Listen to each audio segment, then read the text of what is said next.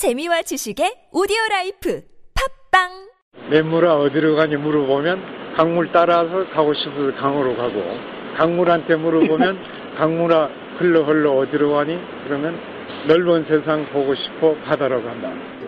바다를 포기하지 않는 강물처럼 부딪히는 모든 것들을 배우며 사람과 사람의 작은 만남이 모든 변화의 시작임을 응원했던 사람 신영복. 당신이 그립습니다. 신영복 선생님 일주기 추모도서 만남 신영복의 말과 글 도서출판 돌베개 똥은 싸고 다니냐? 미치도록 싸고 싶다. 빅동의 추억. 미국 장사랑! 구렁이 똥 이뻤다. 장이 살아야 내 몸이 산다. 혈중 콜레스테롤 개선과 배변 활동에 도움을 주는 건강 기능 식품입니다. 빅동의 추억. 미궁 장사랑. 지금 검색창에 미궁 장사랑을 검색하세요. 이건 제가 싸보니까 효과가, 싸보니까? 써보니까 효과가 있는 것 같아요.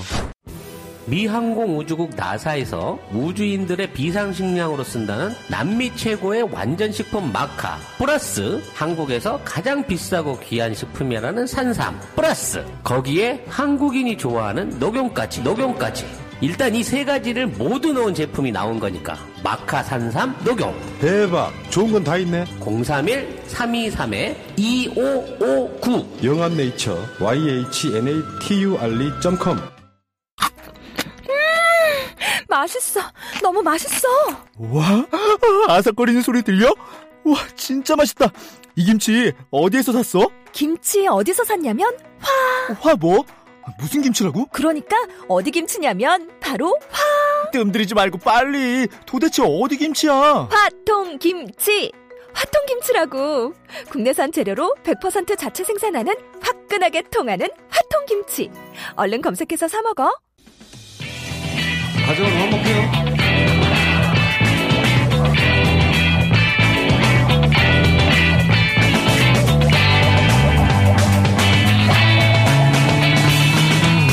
김어준의 뉴스 공장.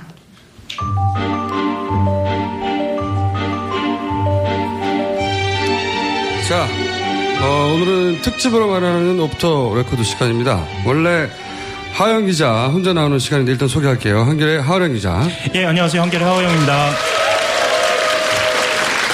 그리고 이 코너를 합쳐버렸어요. 어, 종편 최다 채널 출연 기록 보유자죠. 네. 양지열 변호사 나오셨습니다. 안녕하세요.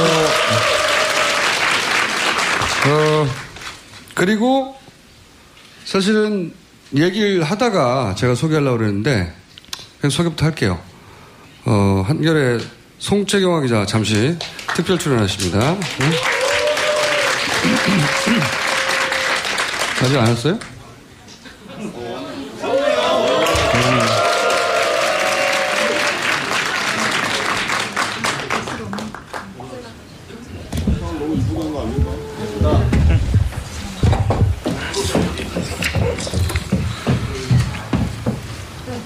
안녕하세요. 송채경입니다. 아니 같은 회사에 하영 기자 옆에 앉지 않고 왜 양질 변호사 그러게요. 옆에. 의자가 여기 있네요. 네. 하영 기자 그렇게 싫어요?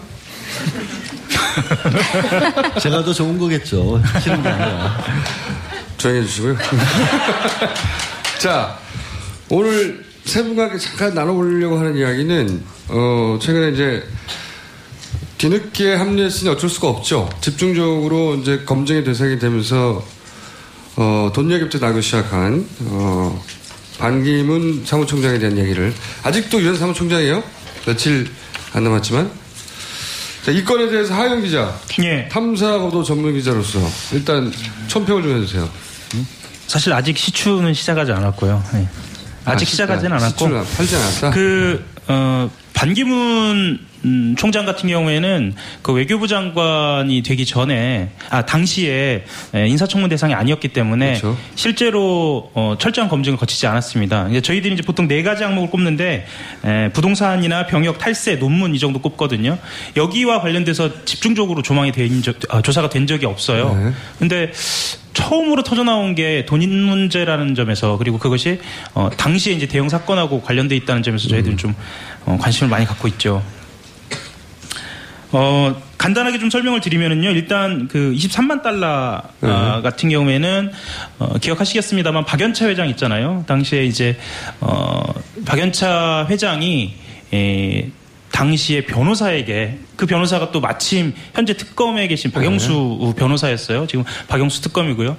그 리스트를 전달을 했다는 거예요. 그 리스트 안에 에, 이반 총장의 이름이 들어 있었다라는 거고요. 그 외에도 현직 고위 검찰들의 이름들도 있어요. 현직. 예, 현직. 예, 현직 이름이 있어서 어, 떠올려 보자면 당시에 검찰은 어, 자기들의 불리한 수사는 하지 않은 거예요. 그리고 당시 어, 현재 권력이었던 어찌 보면은 상징 권력이죠. 유엔 사무총장도 건들지 않았던 거고요. 어, 검찰의 실상을 여기서 우리가 좀 알 수 있는 거고요. 그 23만 달러를 이야기한 사람은 또 당시 이인규 중수부장. 어, 이라고 해요. 그래서 이렇게 알려져 있고요. 그리고 어, 이인규 중수부장은 혹시 검색해 보시면 어, 기사를 찾아보시면 아시겠지만 중요한 고비, 고비고비마다 어, 당시 수사에 대한 어, 사실을 조금씩 이야기를 합니다. 그리고 그것이 대부분 다 사실이었고요. 그래서 이번에는 23만 달러 같은 경우에는 피해가기 좀 어렵지 않을까라는 음, 그렇게 보이고요. 물증이 네. 나오려면 검찰이 보관하고 있다고 하는 리스트나 내사 보고서가 있어야 되는데 이거를 내줘라 말하고 하- 명령할 사람은 법무부 장관이고. 그렇죠. 근데 지금 좀 장관이 없어요. 법무부 차관이고. 결국은 네.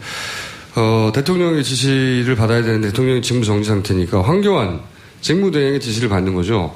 그러니까 사실은 친박 쪽에 카드가 하나 더 생겼다 이렇게 이해할 수도 있는 거예요. 그 관점에서 보자면. 네, 그렇죠. 네. 내줘라 내주지 말아에 따라서 만약 이게 나간다고 생각해 보세요. 제가 보기에는 어, 지질 반토막 날 수도 있다고 봐요. 그런 중차대한 사안이라 이 카드를 쥔 쪽이 반기문 사무총장의 행보를 어느 정도 제어할 수 있다. 이렇게 바라볼 수 있는데 송채경 기자 왜 나왔어요? 저 왜 부르셨어요? 네. 아니 궁금해하신 분도 많고 네. 그 한겨레 20일에 안수찬 편집장 아, 항의 고초를 매- 너무 많이 겪고 계십니다, 지금. 아직도 고초를 겪고 있어요? 네, 가끔씩 또 오는 메일 때문에. 가끔 아직도 메일 가끔, 와요? 네, 아직도 메일이 조금씩 온다고 하더라고요. 이게 다 김호준 공장장님 때문입니다. 아, 안수찬 편집장 굉장히 유능한 편집장입니다. 그건 제가 알 바 아니고요. 같이 일도 해보셨잖아요. 그렇죠. 저, 네. 저랑도 뭐 여러 가지 일을 같이 해봤는데 굉장히 유능해요. 한겨레 내에서 아주 촉망받는. 하지만 제가 그건 알 바 아니고 그 송채영아 기자한테 시간을 좀 줘서 방송에 나올 수 있도록 네. 해달라고. 왜냐하면 나오고 나서도 칼출근을 했거든요. 그렇죠. 네, 뭐. 그거 봐. 사실이잖아. 아니, 근데 그게 더 잘못된 건가요? 자, 어, 한겨레 20일에서 준비하고 있는 반기문 특집은 없어요? 네, 아직까지 없습니다. 저곧 준비하겠죠. 그럼 들어가 주세요, 이제. 저건 어떻게 생각하세요, 변호사님? 변호사님도 나왔으니까 말 좀 시키려고 제가. 고마워요. 이게 이제 그 앞으로 나올 건 중에 아마 오랫동안 말들이 많은 돈 얘기도 이제 말이 많지만 말이 나올 게 이제 조카 문제잖아요.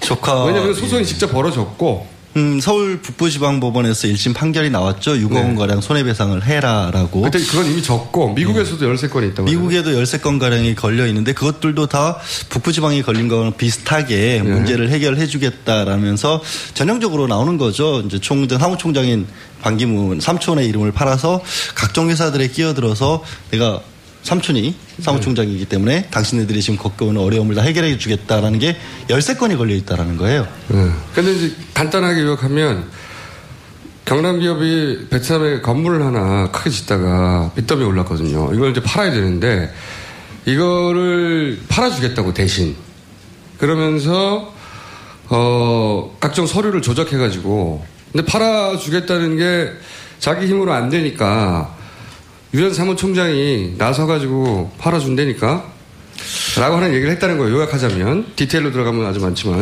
근데 거기서 뭐 삼촌 이름만 판 건지 삼촌이 관여가 되는지는 좀 그게- 밝혀봐야 되는 부분인데. 그게 쟁점이에요.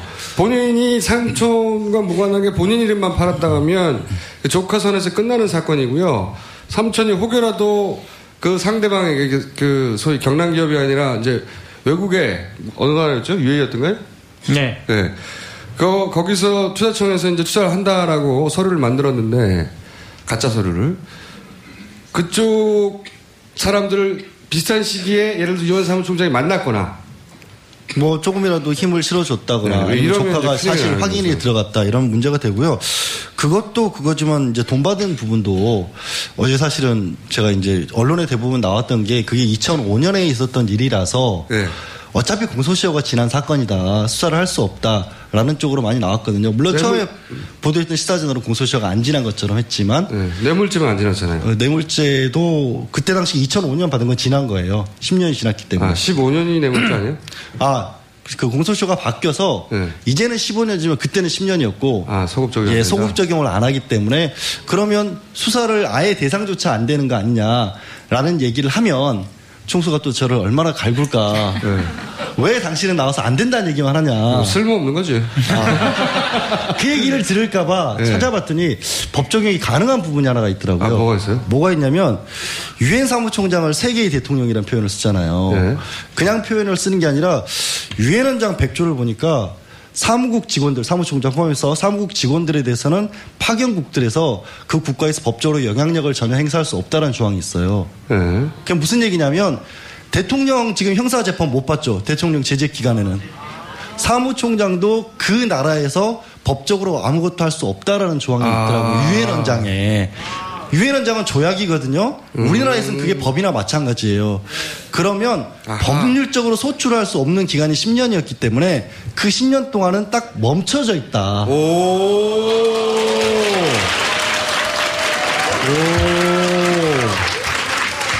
양지열 변호사가 저희 프로에 나온 이후 처음으로 쓸모가 있네요.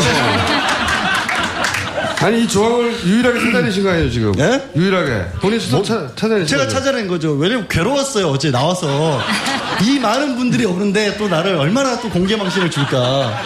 어. 그러니까 그래서 이건 이게- 물론 이 음. 사건에 관한 법리가 어디서 나왔냐면 전두환 노태우기 전에 쿠데타 사건에 대해서 대법원이 심판을 하면서 대통령 재직 중에는 형사 소출할 수 없었기 때문에 공소시효가 지나지 않았다는 판례가 나와 있어요. 그래서 그두 개를 연결을 시키면 어쩌면 만약에 2005년에 돈을 받은 게 사실이라면 지금도 수사가 가능하다는 거죠. 오. 근데 그 유엔 관련 조약은 영어로 돼 있을 텐데 어떻게 읽었어요? 저 영어는 할 줄 압니다. 읽을 줄은 알아요. 어떤 영어 조문을 찾아서 찾아낸 거예요? 그거 구글링하면 번역도 다 해줘요. 오. 이 처음 주장하시는 거죠? 예, 아, 처음 해석을 말하시는 거죠? 어제 SNS에 저녁에 올렸고, 예, 그리고 오늘 처음 얘기한 거예요. 방송에서? 방송에서 처음 얘기한 겁니다. 아직 법적인 반론을 받은 적은 없죠? 누군가 하겠죠. 뭐 반기문 사무총장 측이 될 수도 있고 아니면 뭐 선관위에서 할 수도 있고 어. 검증이 된 건 아니고요. 이론적으로 가능하다는 말씀을 드린 거예요. 의지의 문제일 수도 있네요. 그 반기문 사무총장 쪽에서는 아마 반론을 제기하더라도 법적인 문제는 제기 안 할 걸로 보입니다. 왜냐하면 이 흥미로운 점 하나는 지금 벌어지고 있는 그 언론의 검증에 대해서 대체로 이 검증 과정에 있는 후보자들은 법적인 소송을 하거든요. 특히 명예훼손을 하면 그 언론사 자체가 아, 어쨌거나 위축이 되긴 돼 있어요. 그런데 어, 재밌는 사실은 반기문 총장은 명예훼손을 지금 걸고 있지 않아요. 왜냐하면 명예훼손을 거는 순간 그건 또 어, 법적으로 다퉈야 되거든요. 다퉈야 하거든요. 그래서 진실 공방이 벌어지고 사실 그 숨겨놓았던 어떤 진실 그리고 말하자면 어떤 내사 보고서가 등장할 수도 있기 때문에 아마 하지 않을까 싶습니다. 지금 제가 보기에 이 대응이 아직 아 이분들이 전문가 수준이 아니다 싶은 게 네.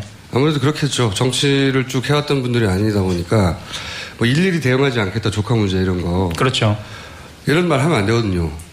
일일이 대응하게 돼 있거든요. 다 끌려 나와가지고 그럴 수밖에 못 없게 견디죠. 그럴 수밖에 없게 되어 예. 있어요. 언론들이 계속해서 묻게 되어 있고 어, 실제 이게 사실이든 사실이 아니든 이걸 대처하는 과정에서 이분들의 실력이 드러나지 않겠다는 생각도 들어요.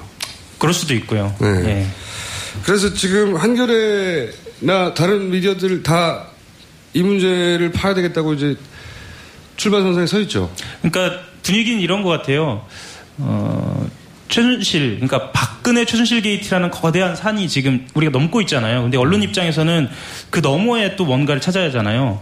그래서 어, 박근혜 최순실 게이트에서 부진한 점을 반기문 국면에서 좀 만회하고 만회 이제 저희들 표현으로 반까이라고 하는데 이제 만회를 좀 해보겠다라는 욕심을 가지고 있는 그러니까 이건 공적인 어떤 태도도 있지만 어떤 기자된 입장에서는 그런 욕심을 갖고 있는 사람들도 많은 것 같아요. 음, 그래서 네. 굉장히 의욕적으로. 근데 이게 참 음, 반기문 사무총장한테는 불행인 것이 지금 언론 지형이 어, 과거에는 과연 이걸 차단해서 내가 보도할 수 있을까 하는 혹은 여기에 매달려서 뭔가 차단할 수 있을까 하는 그 의구심과 자괴감이 많았어요. 근데 지금은 그런 게 많이 사라졌어요. 최순실 게이트가 터지면서 꼭 한결, 비단 한결뿐만 아니라 모든 미디어가 닥치는 대로 뉴스를 뒤지거든요. 닥치는 대로. 사실 예. 그래서 예 그렇죠. 반기문 사무총장의 경우에는 훨씬 덜 두려움을 가지고 만약에 최순실 게이트가 터지지 않았으면 이런 뉴스도 이렇게 빨리 안 나왔어요. 근데 이제 최순실 게이트가 터지면서 그 매체사들이 가지고 있던 두려움들이 많이 거쳤고 이제 사실 이게 정상이죠. 그러니까 미디어 경쟁이 시작됐거든요. 그렇죠. 네. 이 경쟁의 국면에서 사실 최순실 관련 진실이 많이 드러났거든요. 그러니까 반기문 사무총장은 그런 의미에서 대단히 불행한 시점에 본인들 본인을 커버해줄 만한 그 어떤 세력의 힘이 또 약해진 데다가 매, 미디어들 자체도 오기만 해봐라. 그러니까 호감이든 아니든 상관없이 네. 그렇게 달려들 준비가 되어 있는 상태다. 근데 우리 국내 미디어도 국내 미디어지만 외신들이 좀 가만히 안 있을 것 같아요. 다른 어떤 것 것보다도 유엔 사무총장을 재직하면 아시겠지만 나와서 3년 정도는 자국에 돌아가서 정치하면 안 된다라는 게 있잖아요. 그렇죠. 그게 단순하게 그냥 사무총장이 주어진 약속이 아니라 어떤 의미냐면 여러분도 겸직 금지라든가 아니면은 뭐 재직 중에 네. 회사 다니고 있었을 때 그 회사 비밀을 가지고 다른데 취업하면 안 된다 이런 규칙들이 있잖아요. 민간인들도 그런 규칙들 다 적용을 받는데 사무총장이라는 자리는 외교에 있어서 굉장히 민감한 일들을 많이 알죠.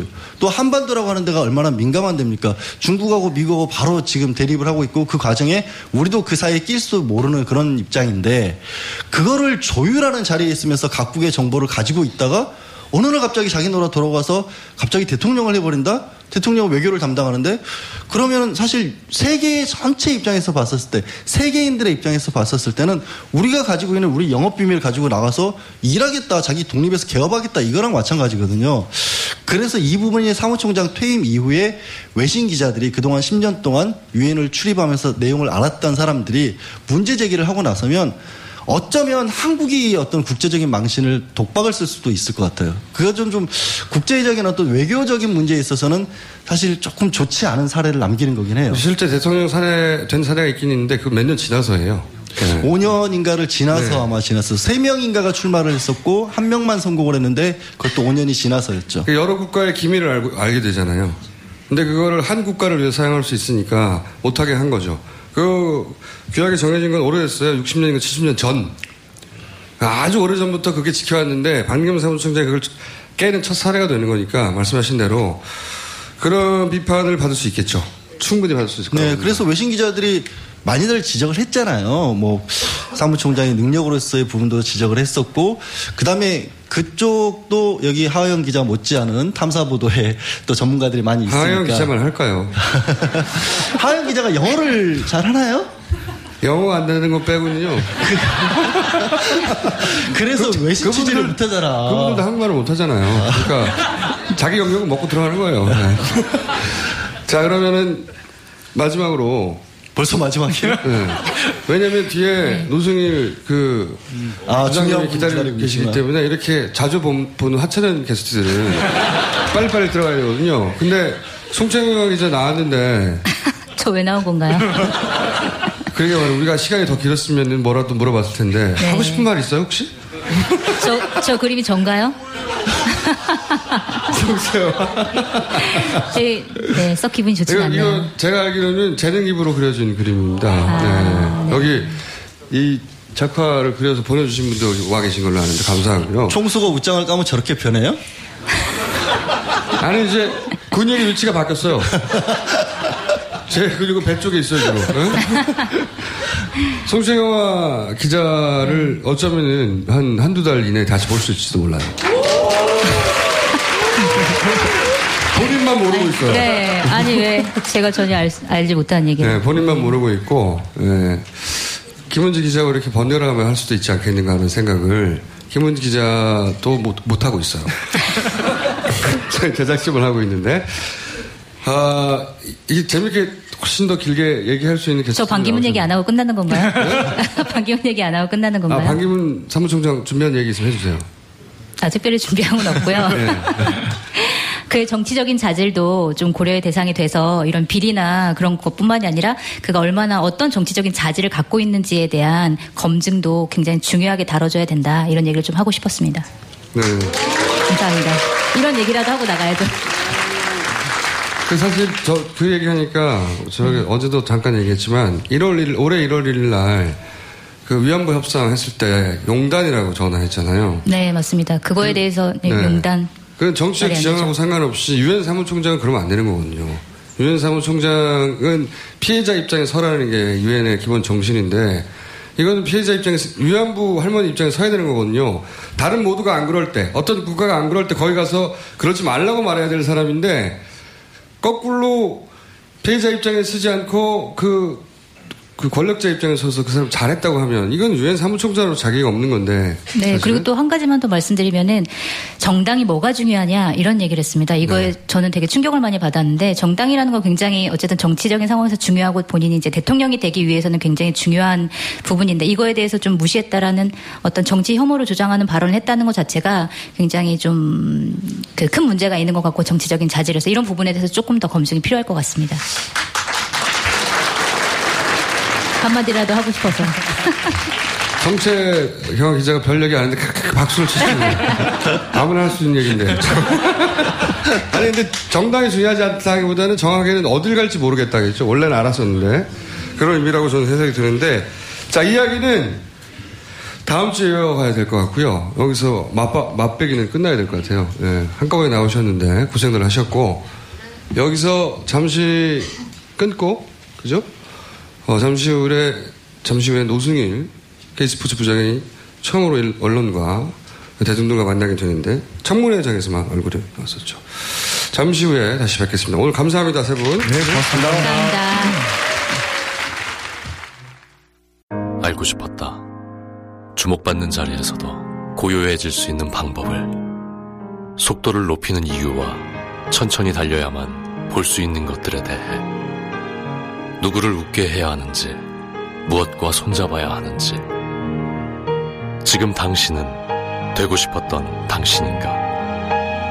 나는 그렇다.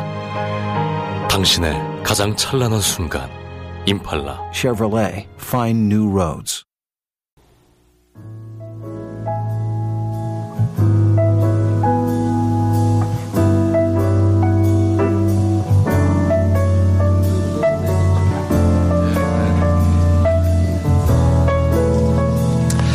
자, 어, AS 시간입니다. 이 시간에도 문자는 들어와 있네요. 어, 문 앞에 구름 같은 사람들 보고 깜짝 놀랐습니다. 제작진 엄살쟁이. 그럼 저희 제작진이 안 올 거라고 걱정했던 것에 대해서 지금도 지금 추운데 밖에 가득 서, 서 계시거든요. 건너 건물 로비에도 가득 있고 사람들이 참 할 일이 없어요 보면 공개 방송에 가지 못한 것이 한이다. 네 걱정하지 마시고요.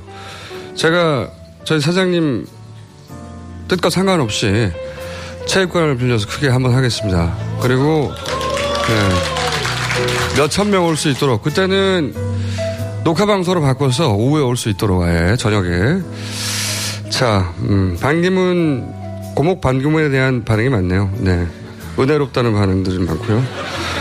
그래서 뉴스공장이 최근에 방송통신심의위원회 권고를 저희가 받았어요 징계를. 근데 저는 이제 저희는 당연히 뭐 정치적인 내용이나 이런 걸 줄 알았는데 어, 가수 전인권 씨. 발음 문제 때문에. 네. 발음 때문에 청취자에게 불쾌감을 준다고. 자 이분 다음 공개 방송 때는 저희가 직접 오셔서 노래도 듣고 예. 어, 인터뷰는 해봐야 못 알아들으니까 인터뷰 안 하고 노래를 듣는 것으로 그리고 이제 국회의원들이 무슨 뭐 가오라느니 일본 말 허세 또는 뭐 반가이 어, 이런 말들을 했는데 제가 혼근육을 내주는 것으로 어? 왜냐하면 이 방송심의위원회 권고 이거 자꾸 먹다 보면은 프로그램 사라지는 수가 있어요. 네. 전인권 씨 그래서 제가 섭외 잘 못하겠어요 이제. 여기까지 하겠습니다.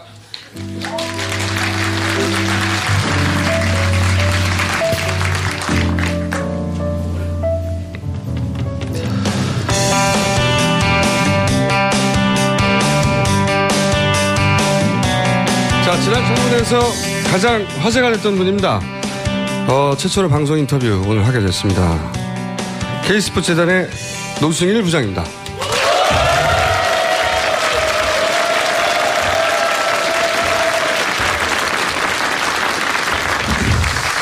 지난 주말에 그 손해는 만나서 얘기하다가 어 두렵다. 신변의 위협을 느낀다. 마이크 좀 가까이 대주시고. 네. 아니 마이크를 당기세요 저는 융통성이 없어가지고 그래서 이렇게 사고를 쳤나 봅니다. 네. 겁나지 않았어요? 뭔가 신변의 위협을 느낀 무슨 일을 겪었어요 혹시? 네, 신변에 대한 위협은 시나리오는 그 2015년 12, 11월 달에 벌써 짜놨기 때문에 아 본인이 이렇게 앞으로 해야 될 것이다. 네, 예. 그래서 그때서부터 이제 신변에 대한 두려움이 많았었어요. 솔직히 혼자? 말씀드리면. 그리고 어저께 같은 경우에는 서초동에서 악수하신 분이 불과 한 시간 후에 충정로에서 또 만나 뵙고 좀 그런 그 어저께 그 계기가 오늘 이 자리에 꼭 나와야 되겠다는 음, 말로만 듣고 상상하다가 예, 예. 어제는 분명히 강남에서 만났는데 예, 예, 예. 이렇게 우연히 만난 것처럼 해가지고 막 알아보고 그랬는데 예. 몇 시간 후에 그 한두 시간 후에 다른 장소에서 그 사람이 또 우연히 지나가더라고요. 예, 그 서초동에서 제가 기억하는 게 저를 가까이 오시더니 노승일 씨죠 그러시는 거예요. 그래서 악수를 청하셔가지고 제가 악수를 했는데 그분을 또 충정로에서 또 한 시간 또 안 돼서 뒷골목에서 만났어요. 게다가. 예. 예. 그래서 제가 좀 약간 소름이 돋았, 돋았는데 뭐 그런 그때 저를 만나고 있었거든요. 근데 지금은 현재는 두려움이 조금 많이 벗어났어요. 왜 그러냐면은 청문회 때 제가 이제 많은 얘기를 못했지만 그때 이제 조금이라도 이제 폭, 음, 폭로를 해가지고 솔직히 말씀드리면 그때 이제 제 목숨을 내려놨어요. 저는 내려놓고 지금은 노승일이 아닌 그냥 영혼이 움직이는 그런 삶을 살아가려고 합니다. 이제. 네.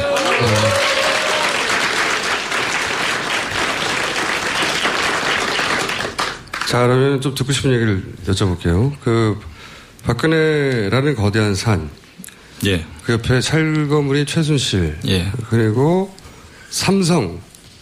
이런 얘기를 했어요. 이들과 싸워야 된다고. 이제 그 얘기를 좀 해보겠는데. 예. 어제 저희가 방송한 박헌영 과장이. 네. 스포, K스포츠 재단은 어, 최순실 자금 세탁 회사로 의심받는 WK하고 사실상 한 몸이다. 이렇게 표현했거든요. 본인이 알기로는 어떻습니까? WK하고 K스포츠 재단은 한 몸이 아니고요. 그러니까 제가 알기로에는 처음에 제가 이 그 재단에 들어갔을 때는 전경련이 자발적으로 만들어서 그 재단을 설립을 해서 제가 거기 들어가는 걸로 저는 알고 있었어요. 처음에는. 예, 그걸 왜 그러냐면은 제가 이제 영태한테 소개를 받았고 영태한테 제가 그랬어요. 고영태 씨. 예, 어차피 들어가서 한두 달이면 잘릴 거 또 뭐하러 들어가냐. 나는 집에서 그냥 주식이나 하련다. 했더니 영태가 그런 얘기를 했어요. 아니다. 재단은 전경련에서 만들었고, 어, 최순실이 전혀 손을 못 댄다. 라고 해서 저는 이제, 그래서 이제 입사를 하게 된 거죠. 네. 그런데 한두 달 지나니까 이게 실체가 드러났어요. 그러니까 한 몸은 아니고요. 제가 다시 정리를 해드리면 미르의 그 미르는 헤드가 플레이그라운드예요. 그리고 K 스포츠는 헤드가 더블루K였던 거예요. 아. 예, 거기에서 모든 게 기획이 되고 플레이그라운드의 실제 헤드도 최순실이잖아요. 실제 주인이라고 본인이 얘기했죠. 네. 그러니까 양쪽 다. 최순실 씨가 주인이지만 예. 구조를 보면 K스포츠 재단은 더블루K. 그다음에 미르는 더 플레이그라운드. 그렇죠. 아 그런 식으로 통제한다. 예, 그래 그렇게 이제 통제해가 하기 때문에 이게 한 몸은 아니다. 그리고 한 몸은 아니고 거기 내부에서 있었던 이사회나 이런 분들이 통제를 할 수 있었으면 얼마든지 통제했다. 실, 실질적으로 어, WK에서 저희 쪽에 그 두 건의 이제 용역 제안서가 들어와요. 3억짜리, 4억짜리. 근데 저희가 그거를 이제 그 김필승 이사님하고 저하고 머리를 맞대서 그거를 막았거든요. 음. 예, 돈이 나가는 거를 빠져, 빠져나가는 걸 막았어요. 그래서 그런 부분 그렇게 잘렸죠. 때문에 예? 그렇게 본인이 잘렸죠. 그러고 나서 지금 이제 징계 위치에 와 있죠 지금. 아, 그 막았다는 건 최근에 막았다는 거예요? 그거는 아니죠. 그거는 2, 3, 그 2월 연구 영역서는 2월 달에 그 기획이 돼서 3월 달에 들어와요. 근데 제가 네. 궁금한 거는 이게 박근혜 과장이 한 몸이라고 했던 표현의 자체는 최순실 씨가 실질적인 영향을 미치고 실질적으로 지배한다는 거잖아요. 그런 의미인데. 그렇죠. 네. 예, 그런데 그런 의미에는 동의하시냐는 거죠. 그런 의미는 동의합니다. 네. 예. 그 표현이 그 표현이에요. 아니. 잠깐만요. 오늘 그 뭐 여쭤볼 게 많아서 좀 진도를 내고 부족하면 다시 돌아서 이거 다시 여쭤볼게요. 네. 어, 박근혜 과장이 어제 중요한 얘기를 하나 했는데 박근혜 대통령이 퇴임한 이후에 예. K스포츠 재단의 이사장을 하는 것으로 본인은 알고 있다. 더 이상 자세한 얘기는 하지 않았어요. 예. 그러면서 이제 노승일 부장도 그렇게 알고 있다라고 얘기를 했거든요. 이 부분에 대해서 좀 설명 좀 해주세요. 예, 어저께 뭐 JTBC 보니까 노승일 부장한테 얘기 들었다라고 하더라고요. 정확하게 예, 그 의미를 제가 네. 계속 생각을 했어요. 제가 왜 저렇게 얘기했을까? 네. 왜냐면 왜, 왜 저렇게 얘기했지? 그 얘기를 아, 그 얘기를 그 듣고 나서 계속 생각을 했어요. 형이면 충분히 가서 얘기할 수 있겠다. 아, 이거 토스를 한? 건지. 아, 떠넘, 떠넘긴 거예요? 네, 오. 토스를 한 건지. 거기에 대한 구체적으로 이제 그렇게 그 얘기했던 거에 대한 이유를 설명을 안 했잖아요. 네, 그 이유를 설명해 주세요.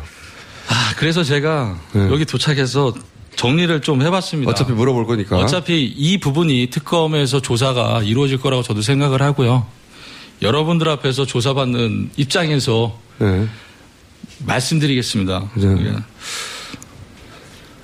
박헌령 과장이 3월 달에 얘기를 들었다고 이렇게 저한테 얘기를 들었다고 JTBC에서 얘기를 했고, 어, 미르와 K스포츠는 2017년도에 합병을 하기로 이렇게 돼 있다는 걸 제가 이제 감지를 해요.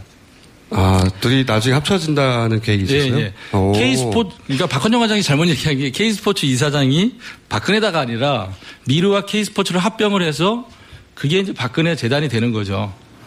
아, 두 개가 합쳐져서? 예, 예, 예. 그게 감지를 하고 있었는데 저희가 이제 미르하고 K스포츠하고 쌍둥이 재단이다 그래가지고 이제 언론에 굉장히 크게 났잖아요. 지금 그 부분이 여기까지 온 거고 그 덕에 저도 제가 이루고 싶었던 게 또 이루어지는 것 같고요. 이러고 어. 싶었다는 건 이, 이런 폭로. 그렇죠. 예, 예, 예. 예. 제가 짜놨던 시나리오가 네, 그리고 회사 잘리는 거. 거기는 아닙니다. 네, 네.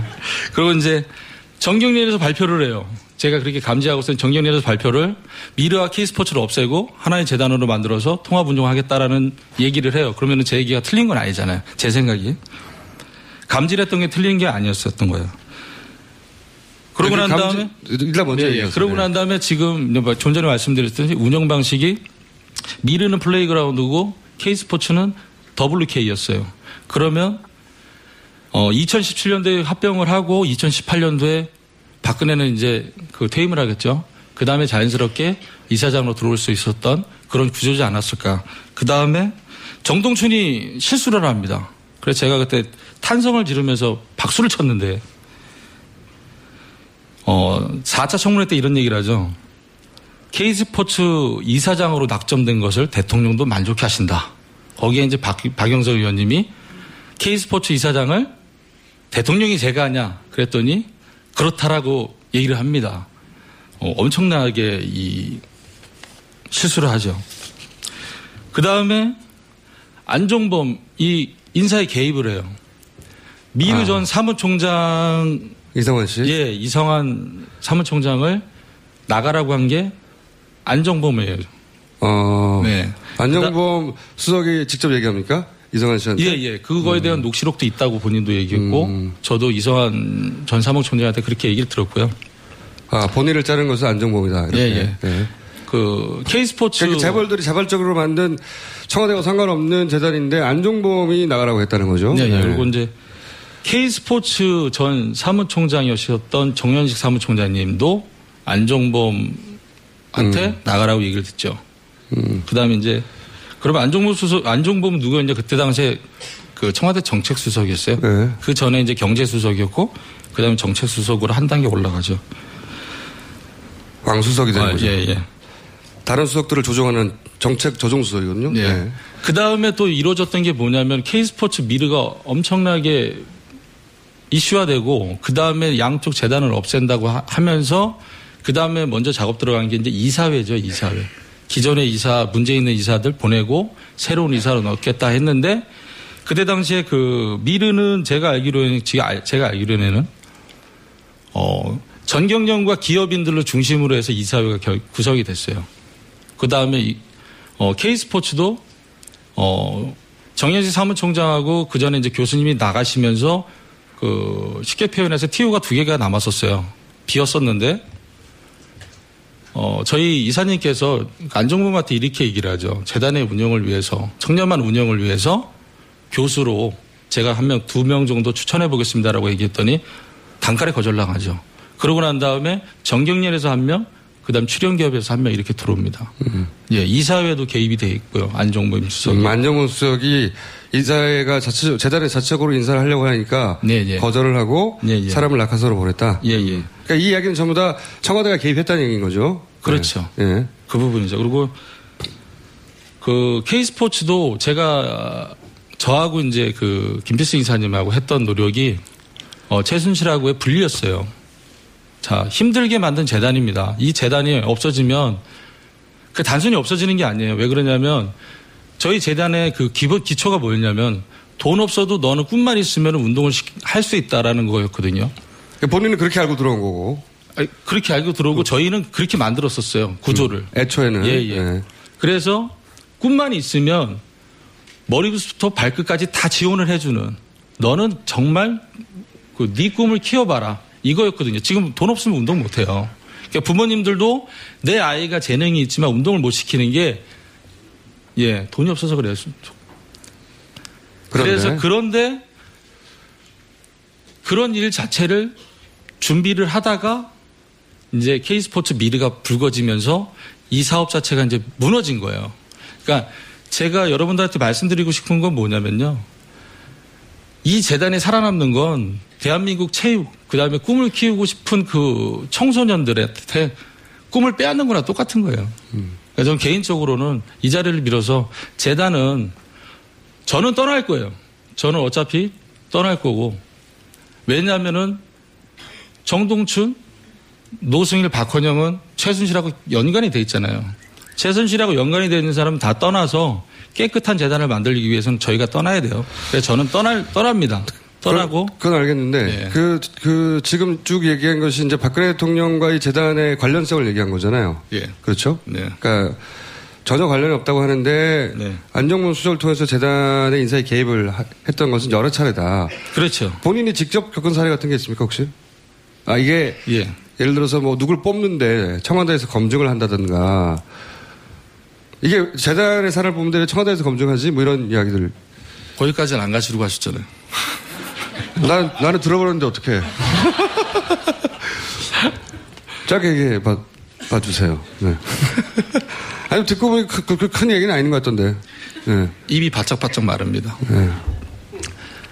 예를, 자, 작은 네. 예만 하나 들어봐 주세요. 뭐 제가 이 얘기하기 전에 그 이성환하고 이제 그 미르 기사들을 쭉 사무총장 이성환. 어, 예. 스크랩하면서 저도 읽어봤는데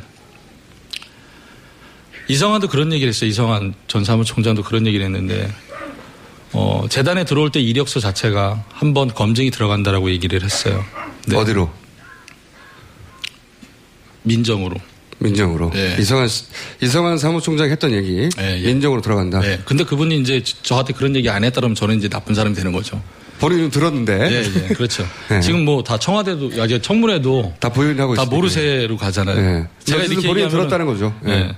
네. 다 아니다라고. 얘기를 하니까 그 저도 마찬가지로 2014년 2월달에 저는 최, 최순실을 최, 최초로 알게 돼요. 그 의상 샘플실 거기에서 잠깐 일하다가 봉은사로 이제 옮겨가지고 거기서 이제 한 달 만에 잘리고 자 그때 당시에도 저는 이력서를 제출을 했고 검증이 필요하다 그랬었어요 최순실이 그리고 또 한 번 독일 갈 때도 또 한 번 이력서를 냈고 또 검증이 필요하다 그랬고 재단 들어올 때도 또 한 번 이력서를 내고 검증이 필요하다 그랬어요. 그래서 왜 도대체 이게 검증이라는 게 어디에서 하냐 이렇게 생각했었는데 제가 태권도 시범단을 만드는 거에 대해서 제가 담당을 했거든요. K 예, 예. 저기 K 스피릿 K 스피릿 대통령 예, 예. 순방할 때 따라다녔던 예, K 예, 스피릿 예. 태권도 예. 팀을 만들었다 본인이 예. 음. 어, 대통령이 이란 순방 때였어요. 이란 순방 때, 그, 최순실이 그래요. 태권도단 이력서를 다 받아오래요. 왜 그러냐고 물- 여쭤봤더니. 또 검증을 해야 한다. 네, 검증을 해야 된다. 뭐 당연히 이제 이성한 그 사무총장에 들은 얘기가 있으니까 민족으로 돌아가겠거니 이렇게 생각했거든요. 예, 예, 예. 그런데 거기에서 기가 막힌 얘기를 들어요. 이 친구와 이 친구는 안 된다 그래서 딱 두 명을 찍어요. 저한테 전화가 오죠. 그때 저는 이제 무주 태권도원에 있을 텐데. 그왜 그러냐고 이렇게 저희 물어봤더니 한 명은 뇌수술을 했다. 또 한 명은 그 태권도 도장을 만들려고 한다. 그 두 명은 제외해라. 이런 얘기를 해요. 음. 예. 근데 그, 그 사람이 태권 도장을 만들려고 했다. 그거는 이제 쉽게 이제 주변 인물 조사만 나오잖아요. 근데 뇌수술을 받았다는 거는. 그렇죠. 예. 병력이기 때문에. 좀 알아보려면 심각하다. 개인정보가 확인돼야 되는데. 예, 예, 예. 그러니까 이게 이제 이런 정, 그러니까 본인이 겪으신 것은 아 이건 민간인이 할 수 있는 검증이 아니구나. 역시 민영 같은 곳에서 하는 것이구나 하는 사례로 겪으셨다는 거죠. 그게. 예.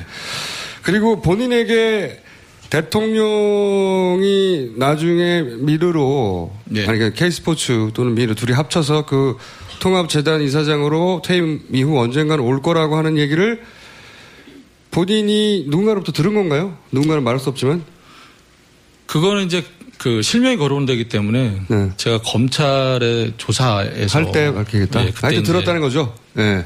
그리고 그 들었다는 사람이 최순실 씨로부터 들었을 것이고 그런 이야기는 아마도 그렇겠죠. 예. 알겠고요. 자, 잘 가고 있어요, 진도. 자. 또 저, 아, 시간이 빨리, 빨리 물어봐야지. 최순실가 부동산 부자잖아요. 근데 예. 지금 최근에 이제 언론 보도되기로는 미사리 개발을 이제 박근혜 대통령 이 장관한테 지시해가지고 결국은 최순실 이득을 취했다. 그 일대 땅을 팔아서 저는 이제 그 뉴스 보면서 이거 하나일 리가 없다. 이렇게 생각했거든요. 혹시 아는 거 없습니까? 있구만! 있어! 야, 오늘 완전히 베끼네, 완전히 베껴. 아, 그러니까 간단한, 그렇게 했다가 아니라 간단한 아는 사실관계 몇 가지만 얘기해 주세요. 제가 이제 그 독일에 있을 때 정유라고 같이 있었어요. 그러니까 여러분들 뭐 기사에는 뭐 집사를 했다는데 저 집사 안 했거든요. 예. 집사 안 했고 마장 계약을 제, 제가 했다는데 마장 계약 제가 안 했어요. 최순실이 했지. 최순실이 2015년 7월 15일 날 마장 계약을 해놨더라고요. 그러니까 저는 8월 10일 날 넘어갔고 어 정유라하고 이제 그 그 외에 이제 거기 마장에서 있었던 식구들하고 저녁을 먹게 돼요. 저녁을 이제 그 마장에서 제가 있었던 마국간에서 저녁을 먹는데 어 이제 간단하게 이제 술도 마시고 그랬죠. 근데 이런저런 얘기 하다 보니까 정유라가 그런 얘기를 합니다. 어 할아버지가 하남시 땅을 많이 갖고 있었다라는 얘기를 했어요. 음. 예, 거기에서 저도 이제 뭐 생각을 하면 어, 하남시 땅이 황금성이 돼가지고 황금성을 보여서 그 돈이 자금이 다시 청담동으로 흘러갔구나 이렇게 생각을 했어요. 근데 보니까 저도 이제 하남이 그렇게 개발됐으리라고 생각을 못했어요. 하남시를 쭉 다니, 돌아다녀 보니까 엄청나게 개발이 돼 있는 거예요. 그러면 그 많은 땅이 다 어떻게 됐겠나.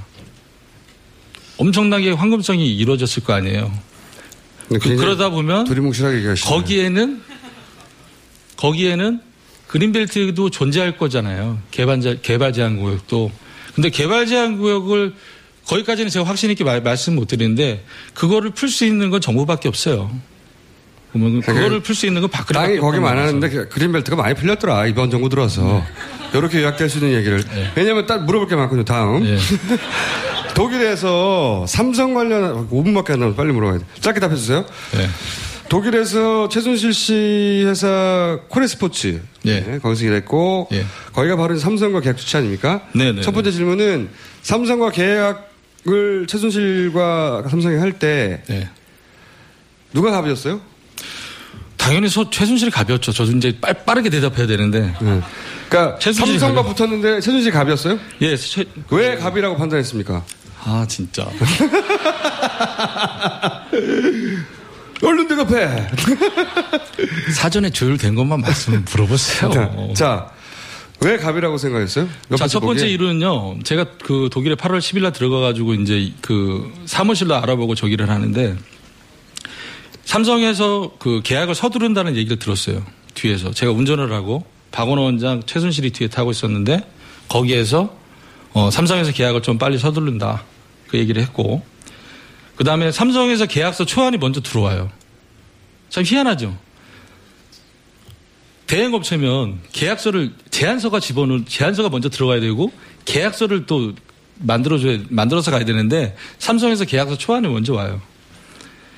그러고 난 다음에 수차례 이제 수정 작업이 들어가요. 그리고 선수 선수가 선수 선발이 마장마술이 3명, 장애물이 3명이었어요. 총 6명이 지원받기로 돼 있었는데 어, 선수 구성은 전혀 안 돼 있었어요. 선수 구성이 전혀 안 돼 있는 상태에서 계약이 이루어진 거예요.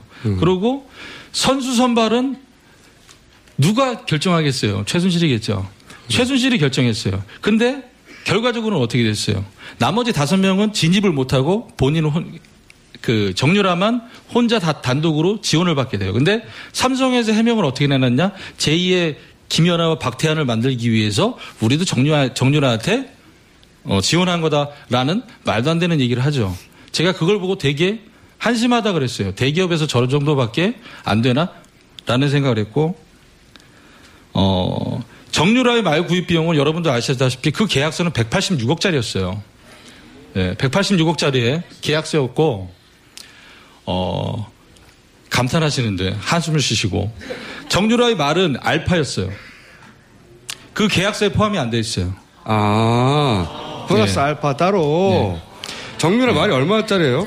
정유라 말은 독일 하겐에서 카셀만 호프에서 어, 테스트한 게 20억짜리하고 10억, 30억짜리로 제가 알고 있어요. 20억 짜리 두 말을 테스트를 거쳤어요. 50억짜리. 예. 네. 자, 이런 말도 돌아, 그, 이런 말을 해요. 자, 마장마술 3명, 장애물 3명이에요. 정유라 선수는 마장마술 선수예요. 근데 이 선수가 독보적인 그 1위가 되려면 30억짜리 말을 같이 태우면 어떻게 되겠어요? 순위가 잘 구별이 안 되겠죠. 자, 이, 이, 이 선수를 좀 더 비싼 말을 태우면 어떻게 되겠어요? 좀 더 높은 점수를 받을 수 있겠죠. 말 값어치는 그 말이 어떻게 하느냐에 따라서 값어치가 틀려져요. 그리고 얼마만큼 이상 성적이 있느냐 거기에 따라서 또 가치가 틀려진단 말이에요. 그렇다 본다면 말 가격이 높은 말이 대체적으로 좋은 성적을 또 좋은 입상을 보였다는 거죠. 예, 그, 그렇게 해서 삼성은 이렇게. 하여튼 삼성한테 철저히 갑으로 행동했다. 그리고 삼성은 을로서 행동했고. 네. 그렇죠. 그리고 이제 이런 구조였어요. 그 예를 들어서 이번 달에 10억이 필요하다라고 해서 이제 인보이스를 보내요. 삼성한테. 그러면 제가 인보이스 최초로 보내고 제가 바로 팽을 당했는데 81만 유로짜리 인보이스를 보내고 81만 유로가 들어옵니다. 그러고 난 다음에 코어 스포츠는 그걸 써요. 쓰고 난 다음에 어떻게 어떻게 썼다라는 거를 삼성한테 줘야 돼요. 어떻게 어떻게 썼다.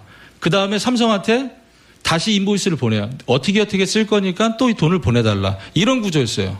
그렇다고 본다면 저는 특검에서 과연 81만 유로와 뭐 굉장히 많이 오고 간 것 같더라고 한 4회에 걸쳐서 그러면 그 돈을 어떻게 사용했는지 본인들이 코어 스포츠에서 지금 이제 이름이 바뀌었죠 비대 뭐 스포츠로 거기에서 어떻게 사용했다라고 해서 명, 명확하게 그걸 밝혀줘야 돼요. 그 작은 돈이 아니거든요. 예. 그게 이제 하나의 핵심인 것 같아요. 아, 시간이 부족하네요. 아, 한 번 더 모셔야 되겠죠? 네. 일부라고 생각하시고 조만간 다시 모시기로 하고 어려운 자리 감사합니다. 감사합니다. 네. 저는 김호준이었습니다. 공개방송 감사했고요. 다음에 다시 뵙겠습니다. 오늘 여기까지 안녕!